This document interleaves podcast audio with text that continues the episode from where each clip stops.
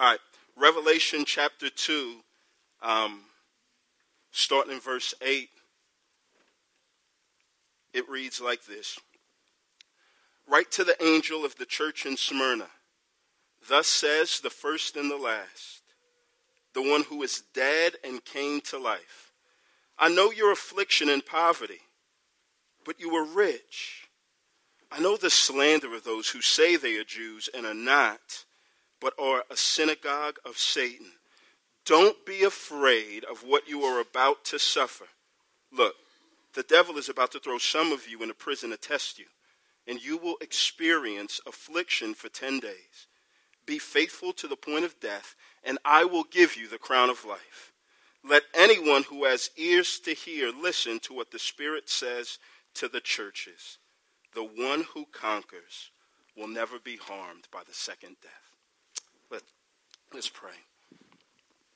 Um, yeah, Father, we thank you that even though you've left us in this world with pain and problems, you have not left us in this world without your promises. Help us to hear them. Help us to believe you. It's in Jesus' name we pray. Amen. Take your seats.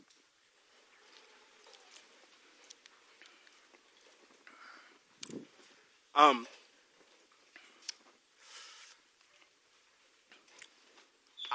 I am incredibly nearsighted. Um, worn glasses since the fourth grade, and when you're that young, uh, you don't discover that you're nearsighted. You're diagnosed in a sense. So it's not like you just wake up one day and you say, I think I need glasses. You just miss so much stuff. You assume that everybody's eyesight is kind of blurry until you sit and you take that eye test. And then as you sit and take that eye test and you struggle to identify the letters as they go down, um, it becomes clear there's something wrong with your eyes. For me, it was being very nearsighted, and it affected the way that I lived, right? So, because I couldn't see very far, uh, I missed out on people that were far from me trying to get my uh, attention.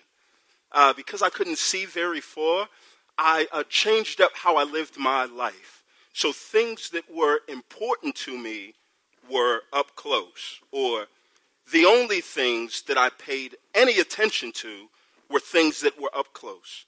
And I ignored everything that was far.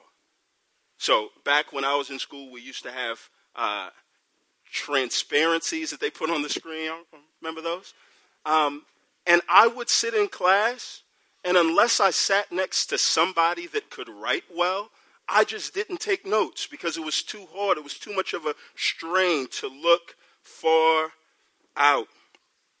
Being nearsighted affected the way that I live. I couldn't evaluate things properly. I couldn't play ball the way that I wanted to without my glasses or my contacts. Like I can't drive.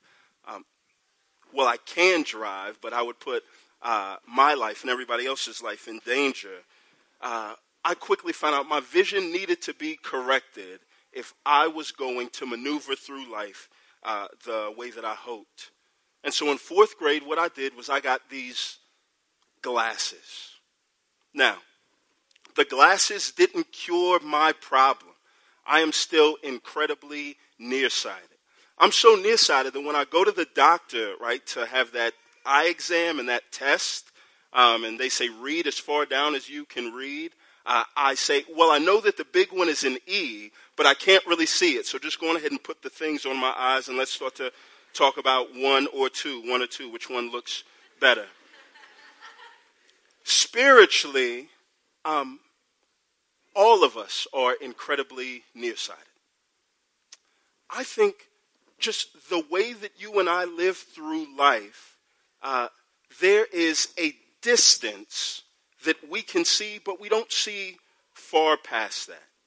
Right? So I think the extent of which all of us can see, the extent that we, we, uh, we all look, is up until this point called death. You and I know that we'll die, we're not sure how, we're not sure when, but we know that it's coming, And that's kind of the outskirts of the range of what we look at. So it makes it hard, especially as you and I face hard times in life. Suffering is the eye test of, of, of, of this life. Suffering, uh, more than anything else, I think it shows us how nearsighted all of us are. How much we're so consumed with the things that are right in front of us, and we don't have the ability to look farther. And here's why I say that because I think um, uh, our perspective is so skewed that we have these uh, inefficient or wrong ways of thinking about suffering. And here's what I mean by that. There's some of us in this room, and the dividing line, the way that we think of suffering in this life, as we think of everybody else that we see, is this. There are some people that suffer and some people that don't. Let Instagram tell it, and we feel like that there are certain folks who just don't have hard times and certain folks that do. So, do you know what we do? We spend all of our time trying to arrange our lives in such a way where we don't have to deal with anything hard. So we choose churches, we choose friendships, we choose jobs, we choose where we'll live to avoid suffering. But what you quickly find out is that we can't outrun suffering any more than a cheetah can outrun its tail. It finds you. There is no detour that you can take to get you around the hard times that you face. So it's not that some, some folks suffer and some folks don't. You can't steer clear of it. And you may step back and say, Well, John, I know that to be true, but here's what I think. I think that in the world, it's not that there's some people that have hard times and some people that, do, that don't. The way that I like to divide things is this there's some people who suffer more and some people that suffer less. And I want to be in the less category. So I'm going to do the same thing. I'm going to pick the churches that I go to. I'm going to pick uh, the religion that I've picked. I'm going to pick the friendships I have. I'm going to pick where I live based on trying to suffer less. And I want you to know um, it is impossible to quantify suffering. So to look at somebody else's life and to say, my life is harder than theirs or theirs is hard, harder than mine is incredibly hard because you don't have insight into what they go through. But I do think that in trying to pursue a life where we suffer as less as we can, where we try to avoid hard times, I think what it reveals is that you and I have what's called this commitment to comfort. And here's what I mean by this commitment to comfort. How do you know if you're committed to something? You're committed to something if you can make a decision before hearing all of the details. So somebody comes to me and say, "Hey, John, um, I would like to purchase your daughter." What I'm not going to say is, "Well, how much?" Right? The details don't matter because I have a commitment to her, and there's no price that you can pay. But some of us are so committed to comfort that if we're challenged to do anything outside of what makes us comfortable, we respond in the same way. I don't have to hear the details. I've already made the decision. The decision that I have is to be comfortable. And I want you to know if that's you, that is not the pathway to your best life. You will miss God's best for your life by being committed to avoiding the worst of this life. So if the dividing line is not there are certain folks that uh, suffer and those that don't, nor is it there are certain folks that suffer for more and less. What is the better dividing line? I think the better category is this. In the world that we live in, there are people that are prepared and there are people that are unprepared. And so, what the Bible does is it helps you and I to be prepared for the inevitabilities that will come our way. That's where we'll be in Revelation chapter 2. This is all about how do nearsighted people like us, who are as fearful of death as we are certain of it, how do nearsighted folks like us replace this fear that we have with faithfulness? And so this is going to be the eye test of sorts. So think of this as a time where you're at your optometrist. And with each verse, what's going to take place is Jesus is just going to add one more layer to help us see very clearly. Revelation 2, uh, verse 8 for those y'all that weren't here last week, let me set a little bit of context. The book of Revelation is written to seven Asian churches. Jesus looks down. He sees that they are struggling in this time frame. And so what he does is he inspires this guy by the name of John who walked and talked with Christ.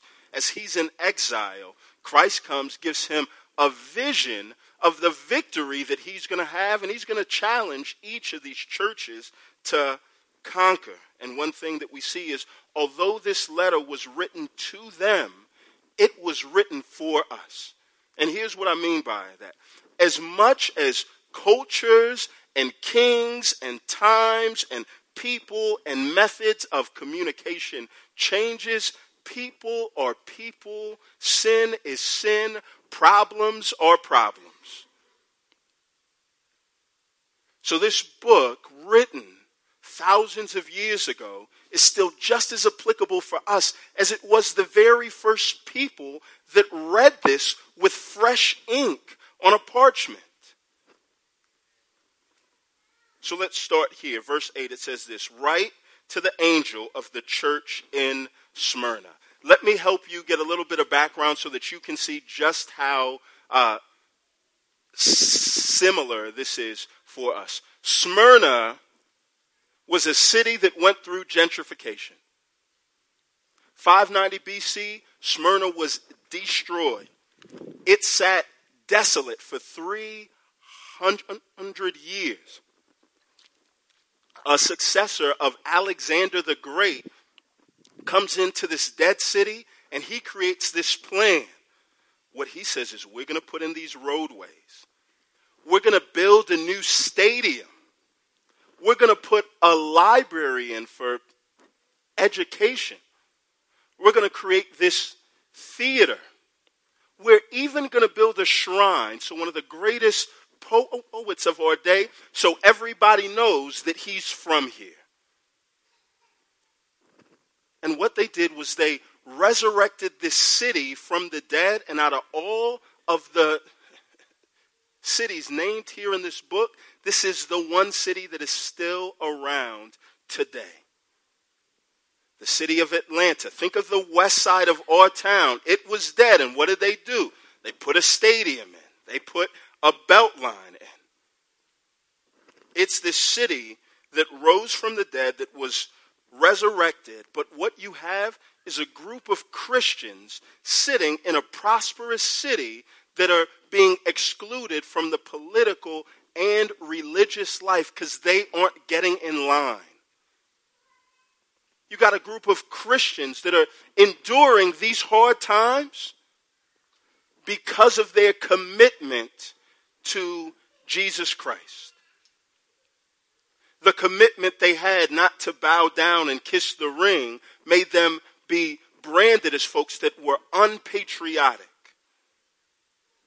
their commitment to Christ at this day and time, uh, it made them poor, right? Not poor how we think of poor, how all of my basic, basic needs are met and I just don't have money to get extra. Their commitment to Christ made it almost impossible for some of these folks to feed their own families. And so here's what I want you to see just in that anybody that would say your commitment and faithfulness to Jesus is a pathway for you to get a Ferrari, what this group said was that my commitment and faithfulness to Jesus put me in line to get food stamps. It's inconsistent with the Bible and for most of Christian history, for anybody to think that Christianity is the pathway to prosperity and earthly riches. So, what Jesus does is he sees this church that's enduring suffering and hard times for their faith.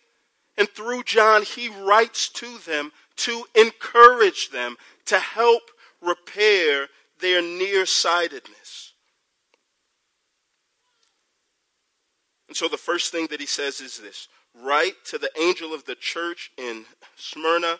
Look, thus says the first and the last, the one who is dead and came to life. Like we talked about last week, through these next weeks, every letter is going to start out with a specific name of Jesus meant to give you and I insight into his character so that it specifically applies to the problems that go on. So, right here, to a church that is frustrated, that feels like they're suffering and they're on the outskirts, the very first thing that he starts with is that this Jesus is the first and the last, which means this He is sovereignly in control of history, which means this. When it comes to the historical timeline, the events that go on in the world and in your life, Jesus has built fences where nobody can trespass. So, do you know what that means? It means anything that has happened in your life regardless of how horrendous it is, was not chance. It was not an accident. As frustrating as it may feel, it happened because Jesus had allowed it to happen. He's the first and the last. There's nobody that can rearrange how he wants to lay this out. And that would seem frustrating to a group of folks that are on the outside that Jesus would allow them to go through all of this stuff, but he doesn't just stop there. Not only is he the first and the last, but he was the one, what? Who was dead and came to life. He's not just out there. This is a God that's been through some things. Jesus has faced the one thing that everybody here, regardless of how strong you may feel, he faced the one thing that everybody else is scared of death.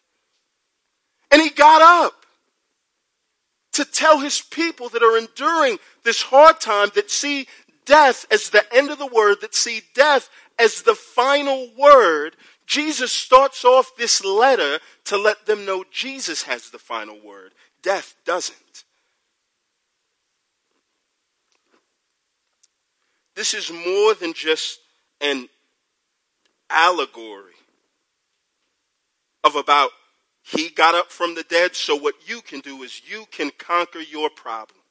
You can rise above financial death. You can rise above emotional death. You can rise above the death of your job, the death of the job. This is more than that. When the Bible talks about Jesus' life, death, and resurrection, that's shorthand for the gospel.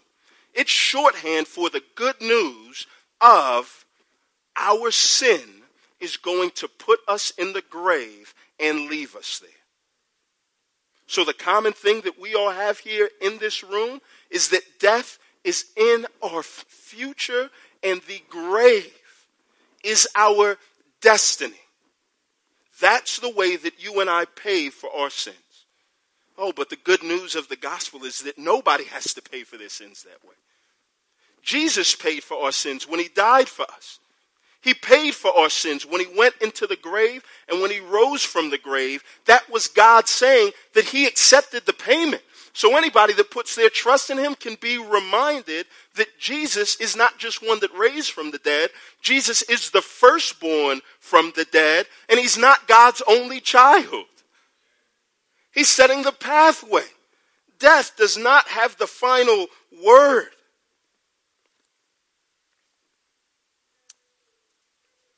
And then he goes on to verse 9. That's just the first part. For all of us that are scared of death, for us to be reminded that if, if all that you can see, if, if uh, you're so nearsighted that all you can see is death, and on the other side of death that's blurry, Jesus starts off and says, Hey, if your sight line stops at death, you're too nearsighted. You've got to look past that.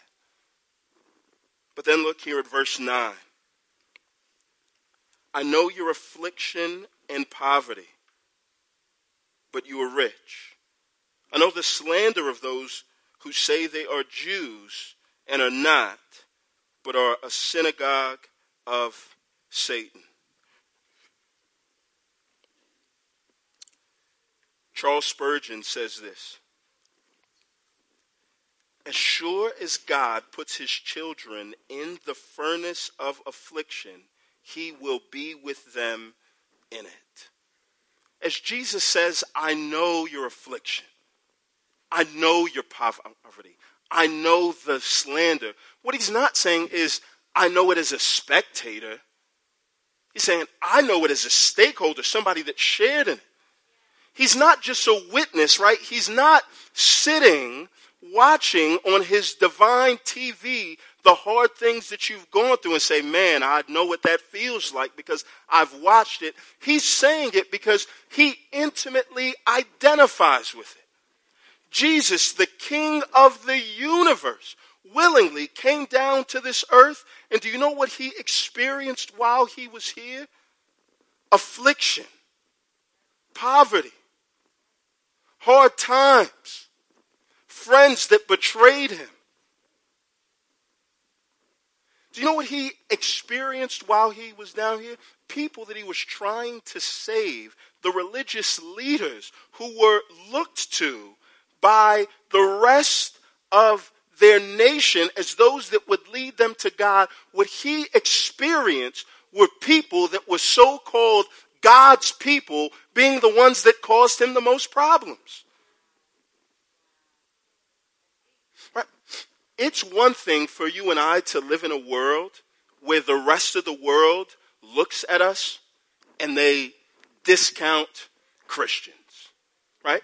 So we live in a world where um, if you tell somebody you're a Christian, the first thing that they think in your mind is, well, you're anti gay, you're anti choice, you're exclusive, you're intolerant, you're chauvinistic, right? It's one thing to live in a world where people just misunderstand Christianity.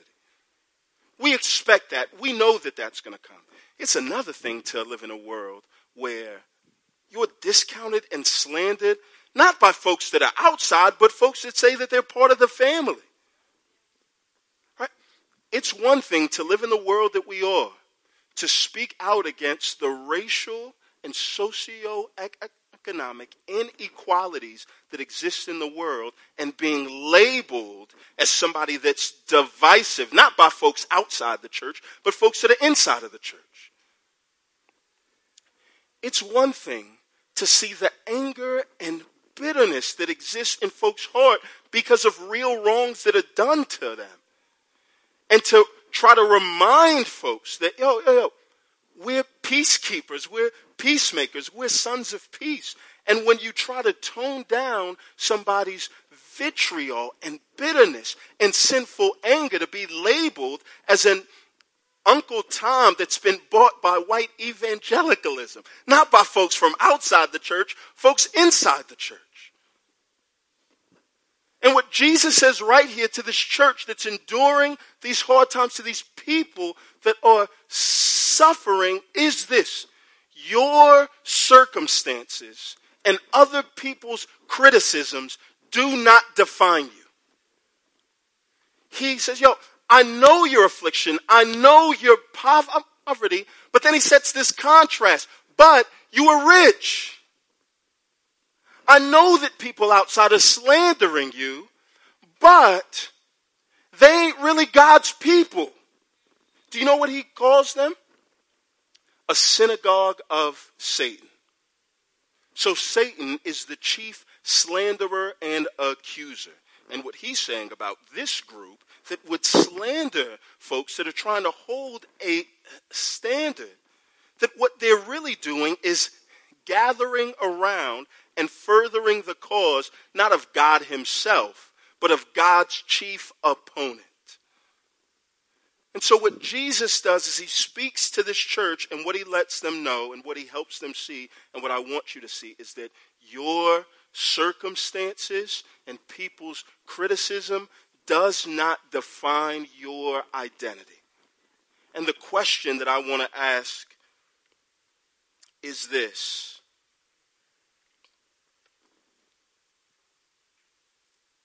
Do, do you believe Jesus' words? The first thing is, do you listen? Do you listen to? Do you hear what he's saying? Or are we so consumed with listening and liking and retweeting and favoriting and being in the know? Are our ears so filled not with God's word, but what this world says that you and I are led to believe our circumstances are reality because that's what we hear about the, the most? Do you listen to Jesus? Do you, do you take time in His Word?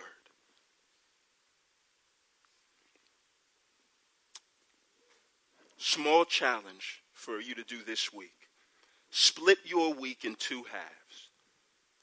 Use the first half of the week, and as best as you can, at the end of the day, track your time. Track how much time you spent on the internet, watching TV, on Facebook, on Twitter, reading, right? Just track it the first half of the week. And then track how much time you spent in God's Word or in conversation with God's people, rehearsing what Christ says uh, uh, about us. Track that the first half of the week. And then the back half of the week, do your best to invert the proportions. And come back next week and tell me if that made a difference. First half, track how much time you spent. Back half, switch it. And let me know if things change the more and more that you listen to Jesus. Here's what I love about what he does. Five of the letters that he gives to the churches have words of rebuke and words of correction, right? You're going the wrong way, change, turn around. This letter's not like that. It's this church that is enduring hard times. And he doesn't have any words of rebuke, but all words of encouragement. Keep on going forward. And I want you to know there is no such thing as a perfect church. But even an imperfect church doesn't always need to hear words of rebuke or change. Sometimes one of the best things that we can do is maybe shelf things that folks need to change, look at where they're doing things right, and encourage and push them uh, along. This is what Jesus does to this church. He tells them to lift their heads up. I know the stories of what goes on in this room. I know that there's so much struggle, so much suffering, so many hard things that you and I can tend to walk into this place with our heads down and walk out with our heads hung even lower. And what Jesus is saying to us is that your problems, your hardships, uh, do not define who you are. Death does not have the final word.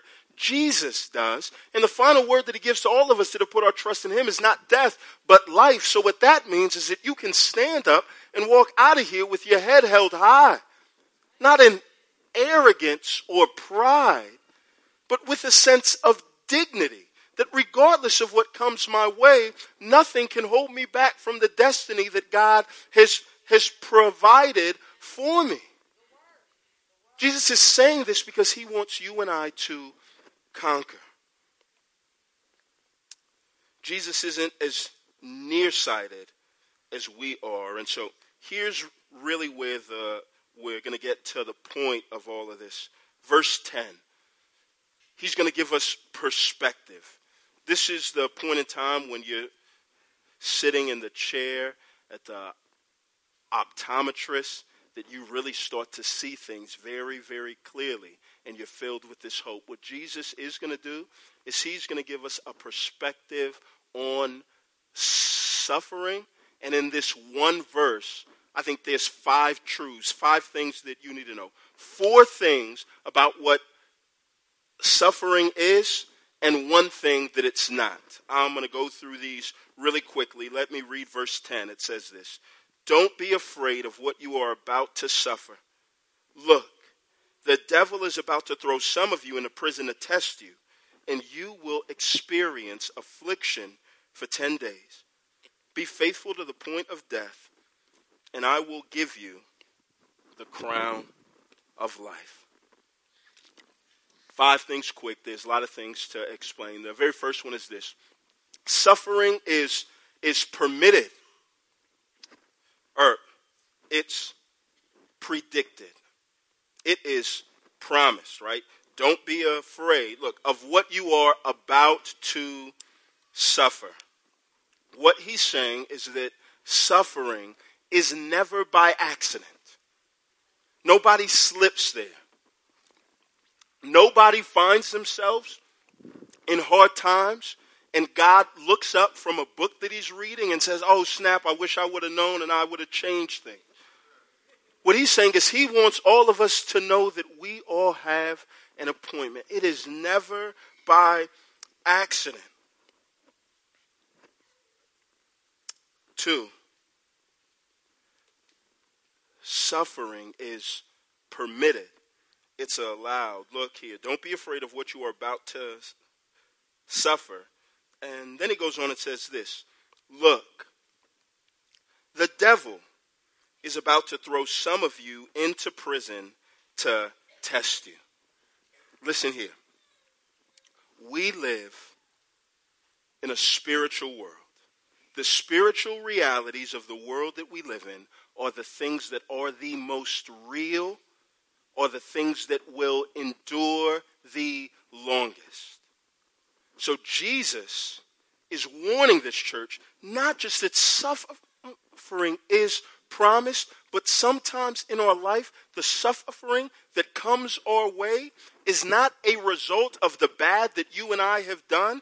It is the result of the devil, the real and actual enemy of God, an enemy of our souls that is after us.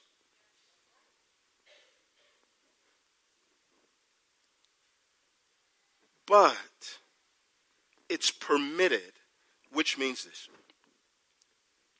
there is no depth to the bottom of the evil that is in the devil's heart.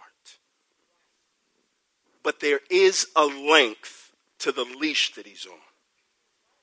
He is a rabid dog with a short leash.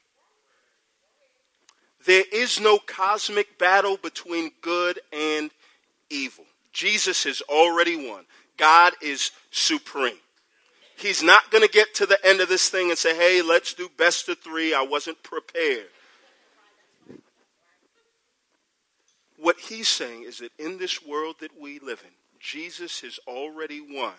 However, he does want to prepare us for that we have a real enemy of our souls that is at work. And I love how he attributes the devil to the suffering that this church will face in order, one, for them to know that they're outmatched. The only way that they're going to solve this thing is with the help of God, but not just that they're out outmatched, but so that they direct their bitterness and anger to the right person.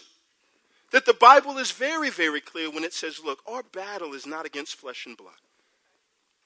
So, although it's going to be the Romans that actually put this group of folks in jail, what he's saying is the Romans don't deserve your bitterness. Satan does. Give that to him. Give them your forgiveness, your patience. We are never justified in showing bitterness to anybody that bears the image of God because nobody that bears the Im- image of God is the enemy of our souls. So, the same thing that Jesus said to the people that put him on the cross, Father, forgive them, for they know not what they do, is the same response that you and I had. Listen, while we live in this world, Satan is on a leash. He has very real power to do very real harm in the world that we live in. But the reason why this book is such an encouragement to our soul is that we know at the end of the day, Satan is not going to have scored a single bucket. Every basket that he scores is for the opposing team. Satan had tried to make God look like a villain in the garden with Adam and Eve, and all that he did was set the scene for God's love to be displayed in a way that it might not have been had there been no sin in the world. Suffering is promised, suffering is permitted, suffering is purposeful. It says here Satan will throw some of you in prison to test you. Don't think of this test like a SAT that you have to pass or fail. Think of this like a, a, a test that you would take on Ancestry.com. That this test is just made to show what's inside of you that you didn't know what was there. And, and so what God does is he puts his people in hard times to test them, to show them what's inside of them. To show them that greater is he that is in us than is in the world, to show us the same thing that he wanted to show Job, the same thing that he wanted to show to anybody else, is that God is worth more than the comforts that he gives it would be like a millionaire that walks in to a house full of people that claim they have all this love for him. And for him to say, I've lost it all in the stock market. And then to get a bunch of folks to get up and leave. And the folks that stayed, he's like, Nah, I was just playing. I really have it all. I just did it to test you to see who's here that really loves me. This is it. So even in Satan trying to persecute the people of God, all that it does is it it just works inside of us to show this love that we have for God, to show that He's more valuable than the comfort that we have. And the fourth thing is this it's predicted, it is permitted, it's allowed by God, it's purposeful. And the fourth one is this it's painful. Look, the devil is about to throw some of you into prison to test you, and you will experience affliction. Here's what I want you to see the Bible is not quiet about the future glory that we will inherit. The Bible is honest about one day the pain of this world will be gone. But the Bible is not quiet about the very hard and real things that we face in this life. Right? Tears don't dry up just because you know that things will be okay. And to try to make anybody not feel pain or to say it's going to be all right and wonder why folks are still in anguish is to be dishonest and reflect the truths that are here in God's word. The sufferings that you and I face are painful. Now you say, well, John, he says, don't be afraid, but all four of those things seem very fearful. I don't want it to be promised. I don't want him to, like, put Satan down. Don't, don't put him on a leash. I don't care about being tested. I don't want it to be painful. So, how am I not supposed to be afraid? Because all four of those things are what suffering is. But the fifth thing, look at what it's not. Throw some of you into prison to test you, and you will experience affliction for 10 days. Let, let me explain what that means. From a broad sense, you look, and even defining a length of time tells you that it is not permanent. Suffering is hard, it's painful, it's permitted, it's allowed, but it's not permanent. It's easy when we're in the midst of things to feel like things are always going to be this way, but it's very, very clear that it's not. What he alludes to is Daniel chapter 1, where Daniel, the guy that we read about here, was brought into a kingdom where they wanted him to submit to this king and treat him as God. And Daniel says, I ain't going to do it. And so what they says is, we're going to put you to this test. They wanted everybody in order to profess their allegiance to this God and this uh, uh, king to eat the food that the rest of the folks ate. And so what he said is, I'm going to suffer. And listen, church, it is suffering of the worst sorts. What he said is this for 10 days, I'm only going to eat vegetables.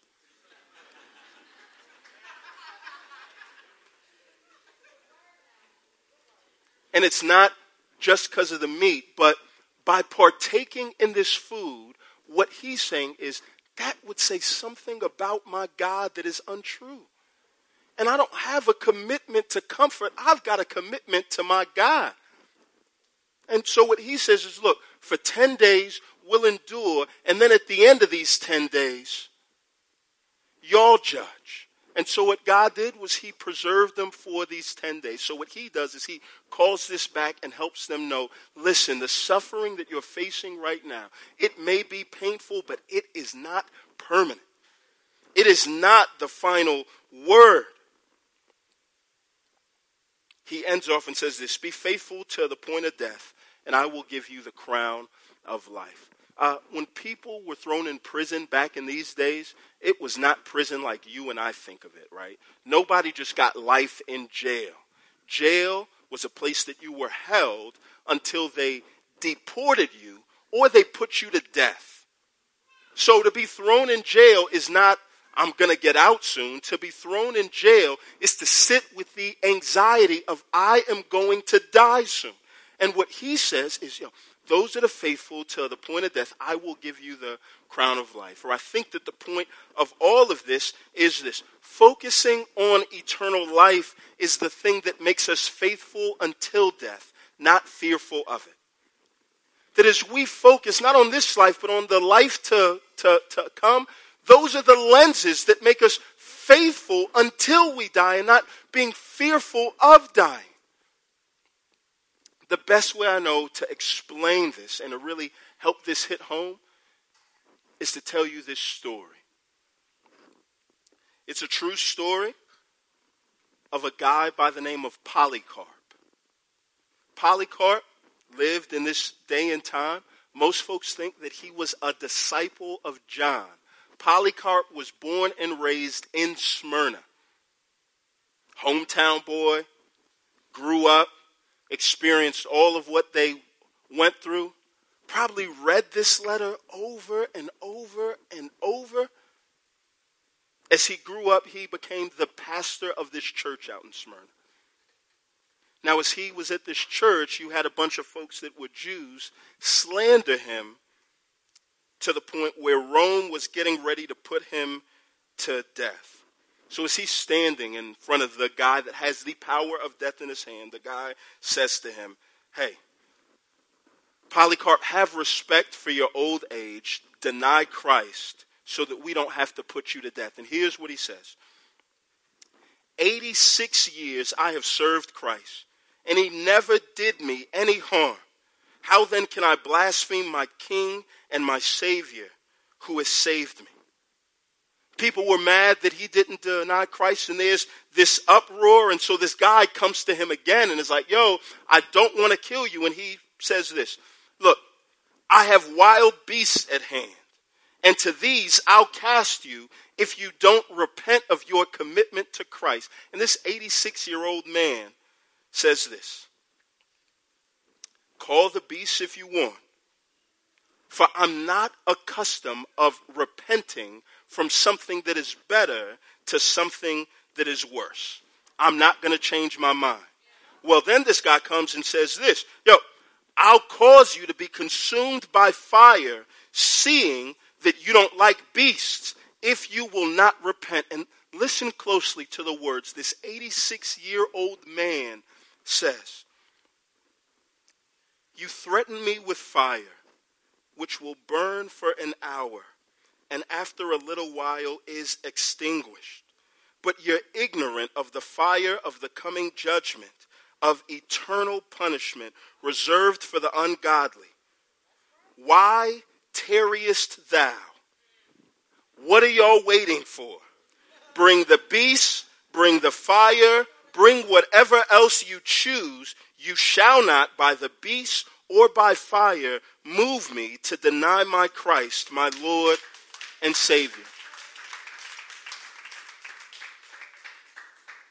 As they're preparing the, the fire and they're getting ready to put him on the stake and light it up, what they did at this time was they nailed people to their stake so that when the fire got hot, they wouldn't move.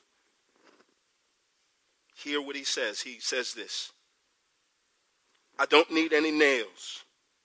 Leave me as I am. For he that gave me strength to endure the fire will also enable me, without your securing me by nails, to remain without moving in the pile. And they tied him to the stake, and for his faith, he burned alive. And his example set a pattern for Christians that would die, not just in Smyrna, but in Philadelphia, not the one that's here, but the one that was out there. I heard one person say one time that um, Christians never die, Christians get planted. Our bodies go in the grave, but what comes up is fruit that will endure to eternal life.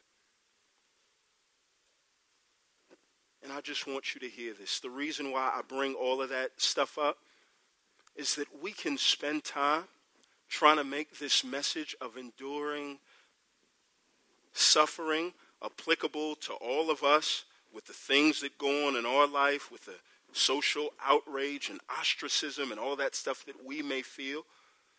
Or we could spend our time listening to people who didn't just get unfollowed, who didn't just lose their jobs, but people who lost their lives. And to be reminded that they didn't have anything else that you and I don't have. If this truth is good enough to give somebody the strength to be faithful until a brutal death, being burned alive, if this truth is good enough to give our Lord and Savior the strength not to be consumed with what went on right in front of him, but to look at what his death would accomplish for all of us. And I want y'all to know it's good enough for us. The way that you and I find ourselves prepared to suffer well in this world is by constantly thinking of another world. Verse uh, 11, and I'm closing, it says this look. Let anyone who has ears to hear listen to what the Spirit says to the churches. This is written for eavesdroppers. My daughter has a nasty habit of whenever I open up a bag of chips within a mile of where she is, um, she looks up, mouth wide open, and she thinks that it's for her. And so, what I have to tell her constantly is just because you heard it, it doesn't mean that it's for you. I'm minding my own business. I need you to mind yours. That is not what John says here. Listen, what, what John is saying is no, no, listen anybody that has ears to hear, this is for you. So if you're in here and you're not a Christian, here's what I mean by not a Christian.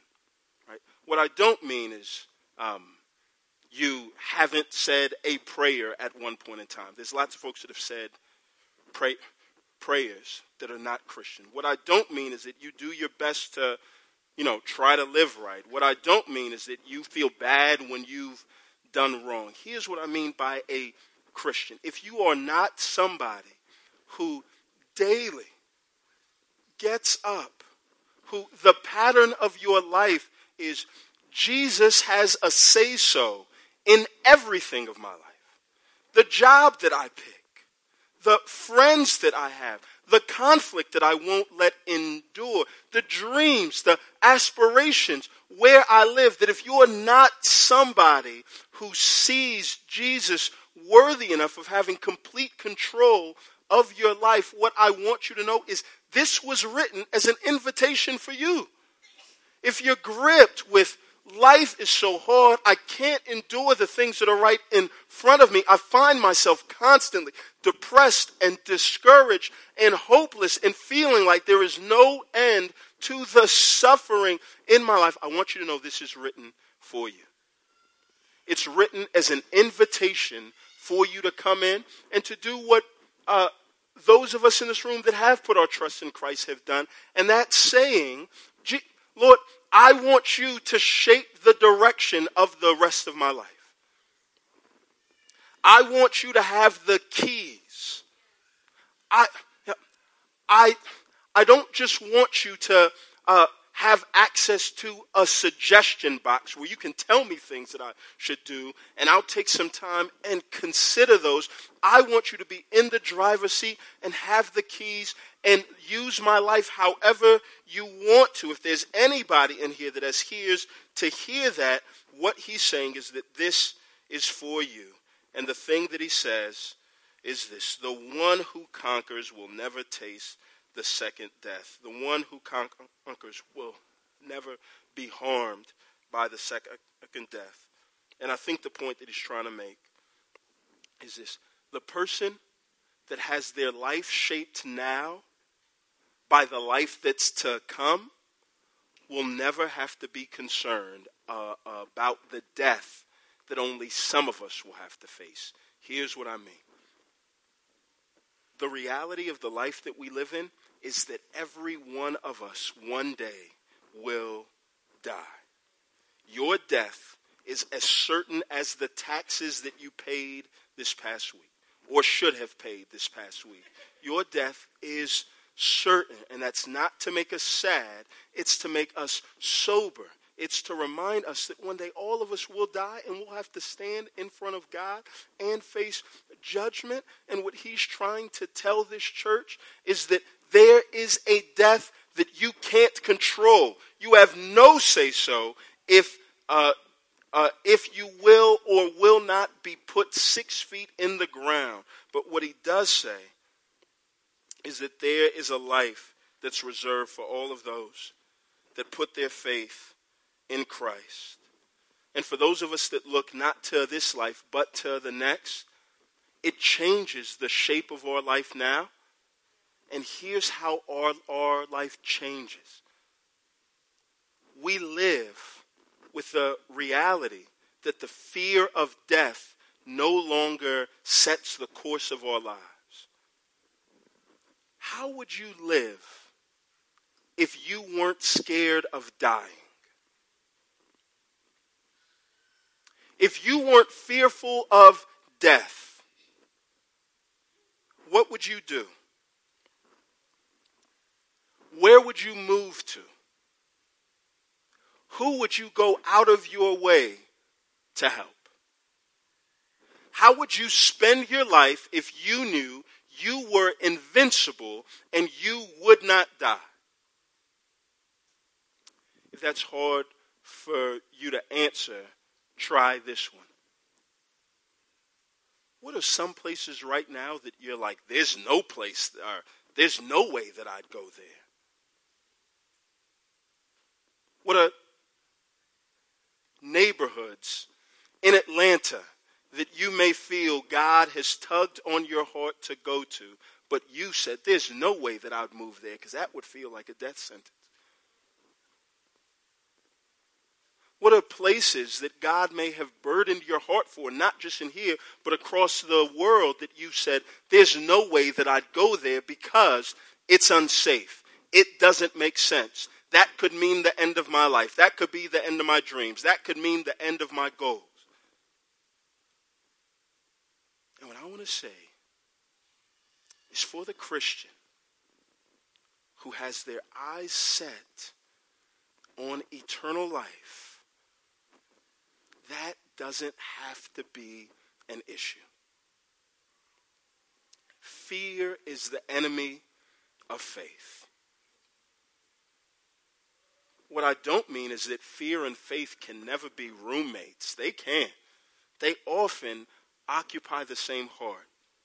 But what I am saying for the Christian is that though fear and faith may live in the same heart, uh, fear should never have its name on the lease.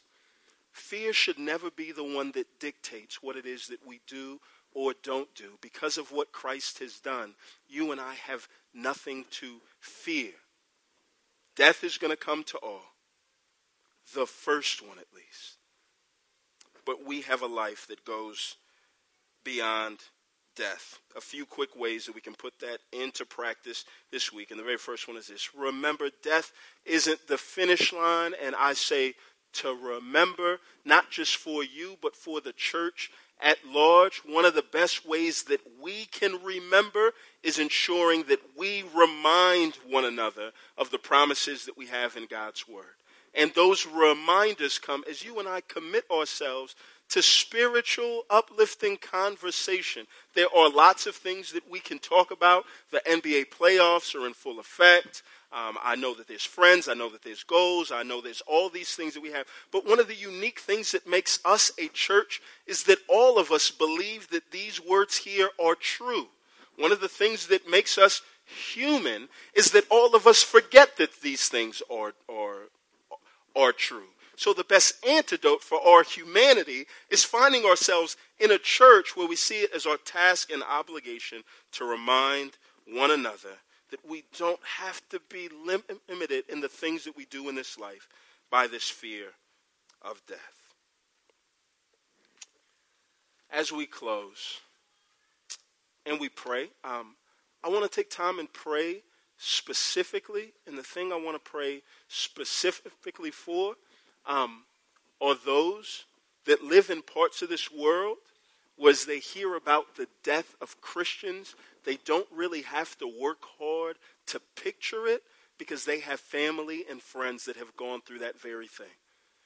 Um, in the world that we live in right now, China, Egypt, uh, Syria, Nigeria, North Korea, Pakistan, India, Iraq, and Turkey. Uh, a Newsweek report came out a few years ago, and it said in 2015 to 2017, things for them are very much like things were for this church back in the old days.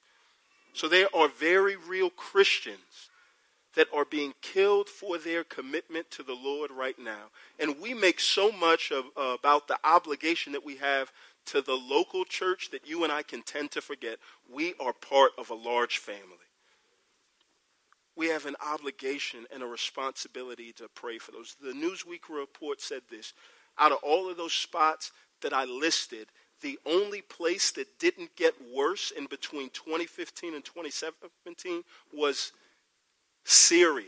And they said the reason why it didn't get any worse was because things couldn't get any worse.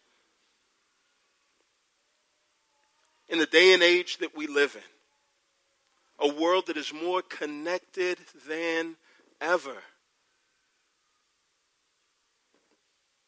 You and I can do so much to encourage our brothers and sisters across the world.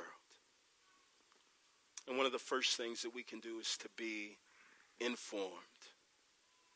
One of the best ways that we can be informed as we leave church and you get on Twitter, search for the name Karen Ellis on Twitter. Um, she writes a lot about the church that's persecuted, and it would be a great tool for uh, those of you that want to take some time and pray more. As we close and pray, we want to pray that God does this in our hearts, but we also want to pray specifically for our brothers and sisters across the world that find themselves helpless and hopeless. Let's pray. Uh, Father God, we come to you right now in the name of Jesus to thank you for the fact that. Um, even if suffering is not on the horizon uh, for us, even if we don't see it, Father, uh, you've written in your word that we should be prepared for it because uh, it may come as a surprise to us in a way that it doesn't to you. So I pray that you would help us to be a church that constantly looks to and talks about the world to come, Father. Help us to be a group of folks that are filled with a sense of hope because we're reminded of the work that your Son did on, on the cross to save us, Father. Lord, as we enjoy the comforts that come from being able to worship freely, would you help us to steward those comforts faithfully, Father? Lord, help us as a church to be the type of church that would not just pray for people all the way across the world that need and, and, and encouragement to persevere in their faith, but help us to be the type of um, church, Lord, that would send people to those places that have those needs, Father. I pray that we would be groups of folks that are filled with courage, Lord, that we would be reminded that, Lord, death is going to come to all of us whether we like it or not. And in light of that, you've called us to steward our lives for your glory. Help us not to choose the path of least resistance, Father. Help us to choose the path of greatest glory for your name. It's in Jesus' name we pray. Amen.